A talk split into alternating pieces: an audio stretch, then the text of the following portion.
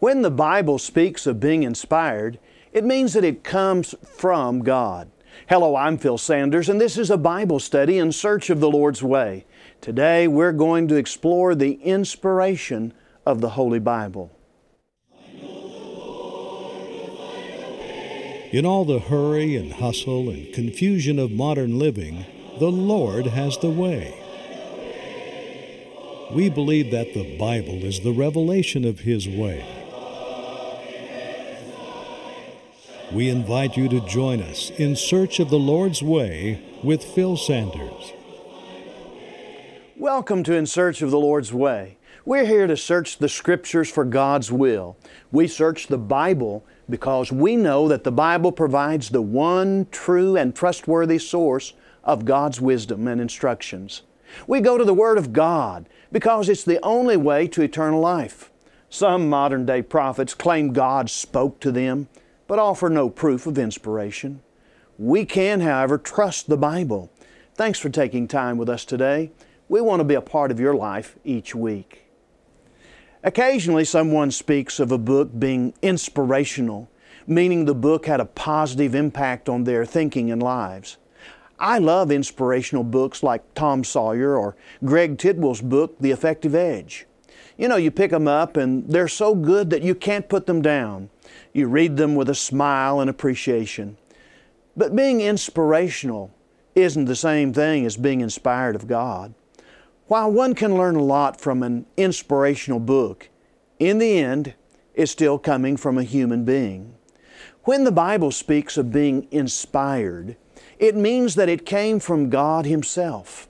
God breathed it out to us and for us. One of my teachers and a translator of the New Testament Hugo McCord said that the Bible was given by inspiration of God as the Holy Spirit worked within select men, revealing to them the thoughts of God and enabling them to use the appropriate words to communicate divine truth without error.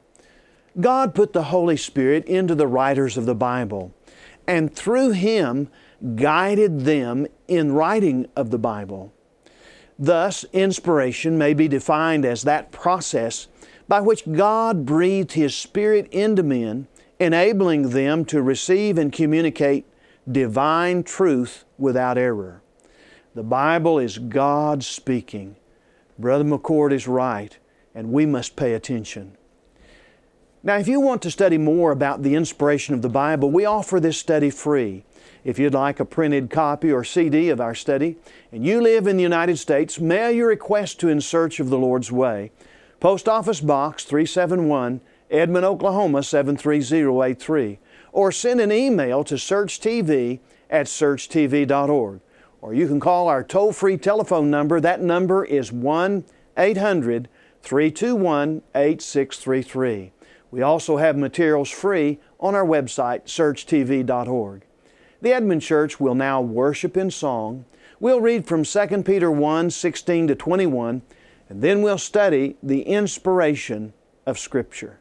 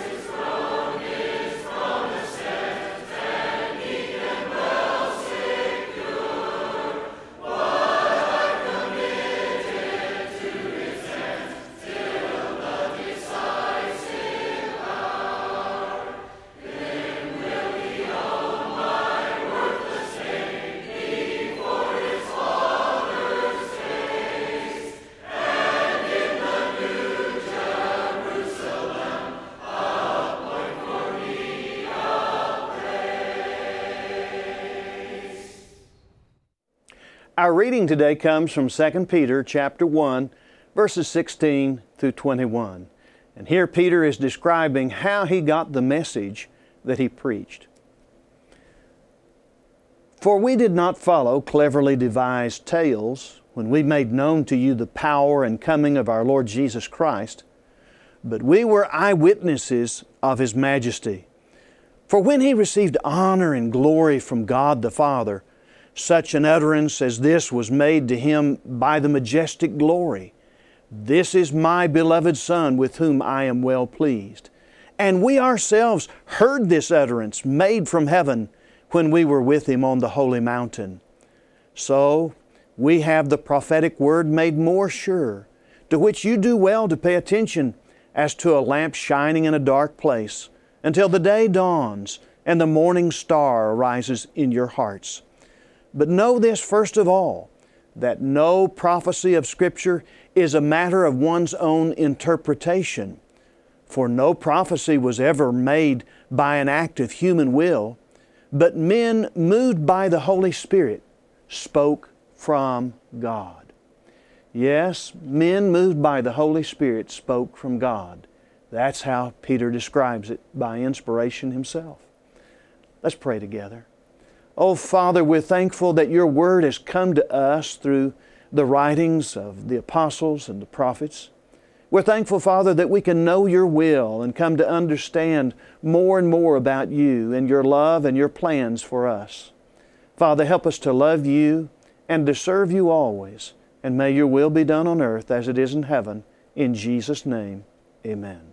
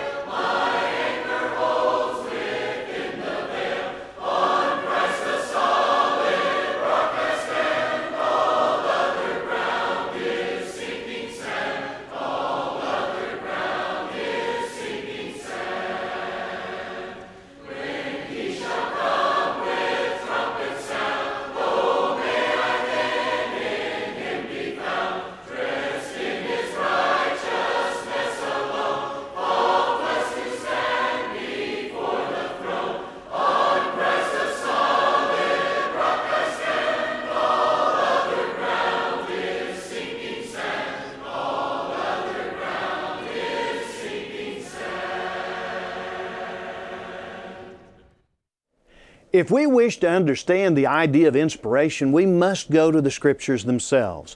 The Bible actually has a lot to say about inspiration. There are three passages in the New Testament that are especially valuable. First, Paul said in 1 Corinthians 2, verses 10 to 13, These things God has revealed to us through the Spirit. For the Spirit searches everything, even the depths of God. For who knows a person's thoughts? Except the spirit of that person which is in him. So also no one comprehends the thoughts of God except the Spirit of God. Now we have received not the Spirit of the world, but the Spirit who is from God, that we might understand the things freely given us by God. And we impart this in words not taught by human wisdom, but taught by the Spirit, interpreting spiritual truths to those who are spiritual. Paul argued that when he taught and what he taught, this came from God through the Holy Spirit, not through human wisdom. He didn't borrow these things from the worldly religions or from Jewish rabbis. The Holy Spirit was their source. Second, Paul said in 2 Timothy 3, verses 16 to 17, All Scripture is breathed out by God and profitable for teaching, for reproof, for correction, and for training in righteousness, that the man of God may be competent, equipped for every good work. When Paul says all Scripture, he unquestionably is referring to the Old Testament, but not exclusively. You see, Paul had earlier given a definition of Scripture that included passages in the New Testament. Paul wrote in 1 Timothy 5, verse 18, For the Scripture says, You shall not muzzle an ox when it treads out the grain, and the laborer deserves his wages. Now, here Paul quoted from both the Old and the New Testament Deuteronomy 25, verse 4, and Luke 10, verse 7, and he called them both Scripture. Now, while Paul spoke of the sacred writings or Holy Scriptures in 2 Timothy 3 and verse 15, referring to what Timothy learned as a child, Paul here is now speaking of all Scripture in chapter 3, verse 16. The use of the word all suggests Paul understood clearly that there was more to the inspired Scriptures than just the Old Testament. Furthermore, Paul said what he wrote came from God and had God's authority. He told the Corinthians in 1 Corinthians 14 and verse 37 that the things that I'm writing to you are a command of the Lord. Third, Peter said in 2 Peter 1 20 to 21, knowing this first, that no prophecy of Scripture is of any private interpretation. For prophecy never came by the will of man, but holy men of God spoke as they were moved by the Holy Spirit. Prophecy did not come by an act of human will, but men of God spoke as the Holy Spirit moved them. The phrase of one's own interpretation doesn't refer to how men today interpret or understand Scripture, but rather how the prophets delivered it. While false prophets set forth their own ideas, the Holy Spirit moved the men of God to speak what God wanted to be said. The Lord God spoke through men not only with their words, but also their lives. One can hardly read the Psalms without also wanting to look closely into the life of David. One can hardly read the book of Philippians about joy and not remember how Paul was imprisoned when he wrote it.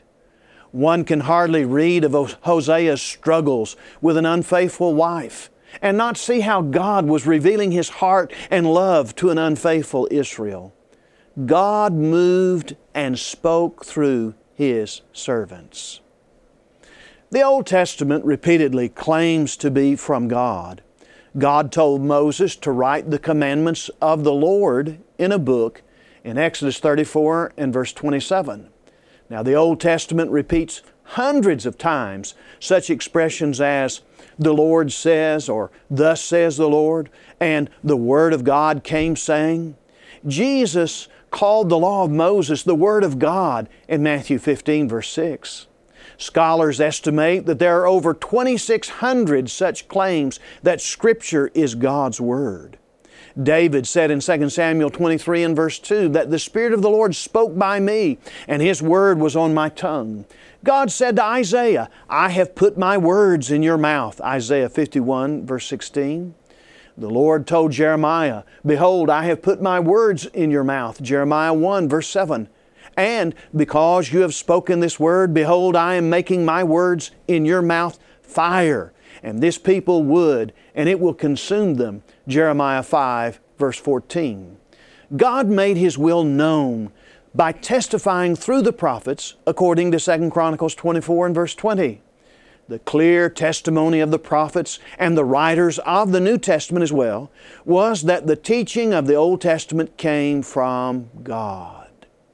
While the Old Testament sometimes designates a human speaker or author to a passage, the New Testament attributes those same words to God. For instance, Psalm 2, verses 1 and 2, is attributed to David, but Peter claimed that these verses came by the Holy Spirit in Acts 5, verses 25 to 26. What the psalmist said in Psalm 95 and verse 7, the Hebrew writer says came by the Holy Spirit in Hebrews 3 and verse 7.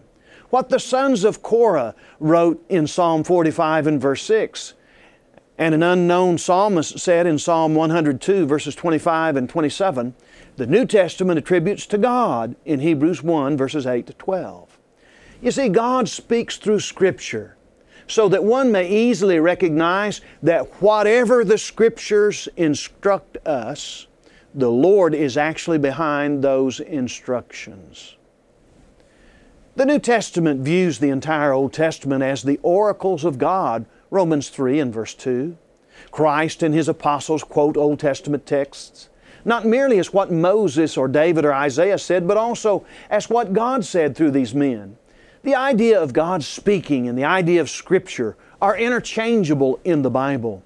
For instance, Paul refers to God's verbal promise to Abraham as words which the Scripture spoke to him in Galatians 3 and verse 8. Now, this shows how completely Paul equated the statements of Scripture with the utterances of God. The New Testament likewise claims inspiration for itself. Jesus claimed that His words were not His own, but came from His Father in John 7, verses 16 and 17. He also explained in John 12, 49 to 50, For I did not speak on my own initiative, but the Father Himself, who sent me, has given me a commandment as to what to say and what to speak. I know that His commandment is eternal life, and therefore the things I speak, I speak just as the Father has told me. Now, Jesus promised the apostles uh, that they would receive the Holy Spirit, and the Holy Spirit would inspire their message and their defense before authorities in Luke 12, verses 11 and 12. The Spirit will also teach them what to speak and remind them of Jesus' words, John 14 and verse 26. And the Spirit of truth will guide them into all the truth, John 16 and verse 13. Now, according to Jesus, the Holy Spirit's function was to reveal to the apostles the truth given to him by the Father. When Paul wrote to the various churches, he argued that what he wrote was indeed the commandment of the Lord, 1 Corinthians 14 and verse 37. And Paul thanked God for the, the Thessalonians because they received the Word of God, which you heard from us. You accepted it not as the Word of men, but for what it really is the Word of God, which also performs its work in you who believe. 1 Thessalonians 2 and verse 13. Now in Galatians 1, verses 11 to 12, Paul said, For I would have you know, brothers, that the gospel that was preached by me is not man's gospel, for I didn't receive it from any man, nor was I taught it, but I received it through a revelation of Jesus Christ. We should look at Scripture the way Jesus did. And Jesus relied solely upon the Hebrew Scriptures as the basis of authority for those under the law. Christ never referred to the extra biblical literature of the day and candidly rejected the Jewish traditions that contradicted Scripture in Matthew 15 and Mark 7. For Jesus, Scripture is enduring. When Jesus says, It is written, He means that what has been written is still written and in force and binding. Jesus shows the enduring nature of Scripture with statements such as, Have you not read Matthew 21? And Matthew, uh, Mark 12. Or you do err, not knowing the Scriptures, Matthew chapter 22. You see, what God said through Moses and the prophets was still true hundreds of years later in the days of Jesus.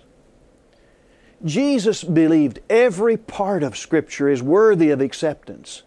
Luke chapter 24, verses 44 to 45. In Matthew 23, verses 34 to 36, Jesus speaks of the first and last martyrs in the Bible, from Abel to Zechariah. Well, this is a reference from Genesis to Chronicles, the first and last books of the Hebrew Bible. When Jesus interpreted Scripture, he commonly used the literal method, Matthew 12 and verse 40, considering events of the Old Testament to be real history. Jesus took Jonah's three days and nights in the belly of the great fish as historical. Jesus used the punishment of Lot's wife as a means to warn his disciples not to turn back. Luke 17, verse 32. There is no evidence that he ever regarded the creation, the flood, the crossing of the Red Sea, or any other story of the Bible as a myth or a fable. Jesus said in John 18, verse 37, for this purpose I was born, and for this purpose I have come into the world to bear witness to the truth. And everyone who's of the truth listens to my voice. Well, what does Jesus have to gain by dealing in myths or fables? Nothing. But he has great, a great deal to lose by present, by giving out inventions of men as if they were fact. You see, Jesus frequently corrected erroneous religious teaching when he found it. He was indeed committed to the truth. So, what did he have to say about the authenticity of the Genesis account of creation, or of the flood, or of Jonah's big fish, or of Daniel's writing of the book of Daniel? Surely he was aware of these matters. You see, Jesus underscored the truthfulness of Genesis, the Genesis account of creation when He referred to the beginning of creation as the time when a man and a woman were created and joined together by God in marriage. Jesus said, But from the beginning of creation, God made them male and female. Therefore, a man shall leave his father and mother and shall hold fast to his wife, and they shall become one flesh. So they're no longer two, but one flesh, and what therefore God has joined together, let not man separate. Mark 10, verses 6 to 9. By quoting from Genesis, Jesus acknowledged its authority and truthfulness. By using the words, what God has joined together, he recognized God to be the author of these Genesis writings.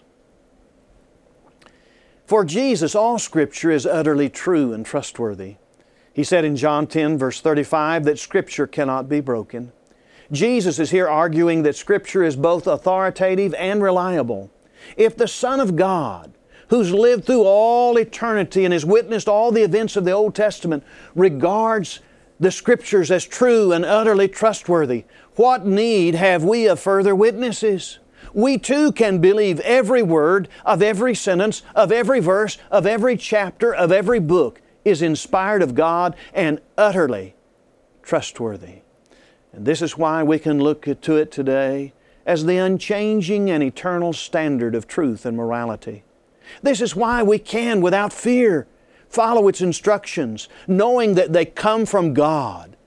Since we believe in Jesus Christ, let's put our faith in His Word Jesus exalted His own teaching to such a high level that He would be ashamed before God and the angels of anyone who was ashamed of His words. Luke 9, verse 26. And anyone who goes beyond the teaching of Jesus, whether in the specific doctrine of His deity or in any other essential matter, does not have God. He who abides in His teaching has both the Father and the Son. 2 John, verse 9. The Word of God must never be taken lightly because it is divine revelation. It has lasting force in our lives, just as it did with Jesus. Let's pray together. Oh, Father, we're grateful for your word. Help us to always pay attention to it and to apply it to our lives. This is our prayer in the name of Jesus. Amen.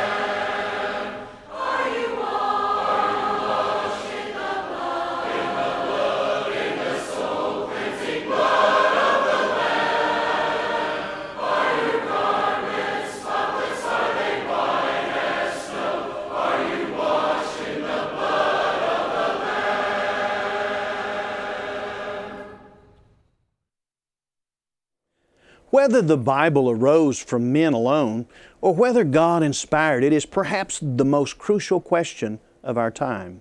Some are asking whether the Bible is verbally inspired and whether it's inerrant. Some believe the Bible to be inspired of God but say it contains flaws and contradictions. They say the Bible is infallible in its essential message pertaining to our salvation, but it contains mistakes in its details. Well, if the Bible is merely human, arising from myths and legends, it has no authority in our lives and should be granted no greater honor than any other ancient literature. On the other hand, if the Bible is from the one true and living God as it claims, then it possesses unconditional divine authority over us.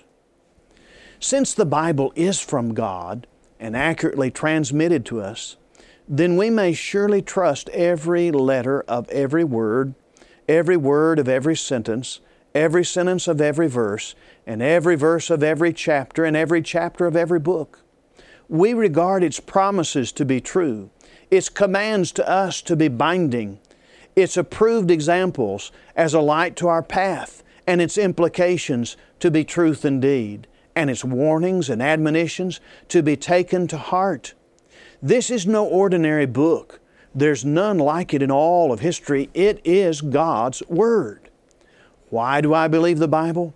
Because it accurately predicts the future in the most specific terms.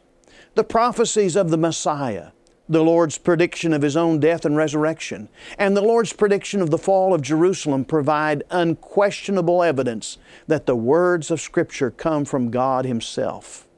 No other book in all of history has so many specific prophecies that have come to be true. Only God can see the future, and only God could give us this book. Oh, give me the Bible, because it is inspired of God. We hope you've enjoyed today's study about inspiration. This month we're offering a free booklet, Give Me the Bible. And if you live in the United States and want a free printed copy or a CD of this message, mail your request to In Search of the Lord's Way, Post Office Box 371, Edmond, Oklahoma 73083. Or send an email to searchtv at searchtv.org. Or you can call the search office toll free at 1 800 321 8633.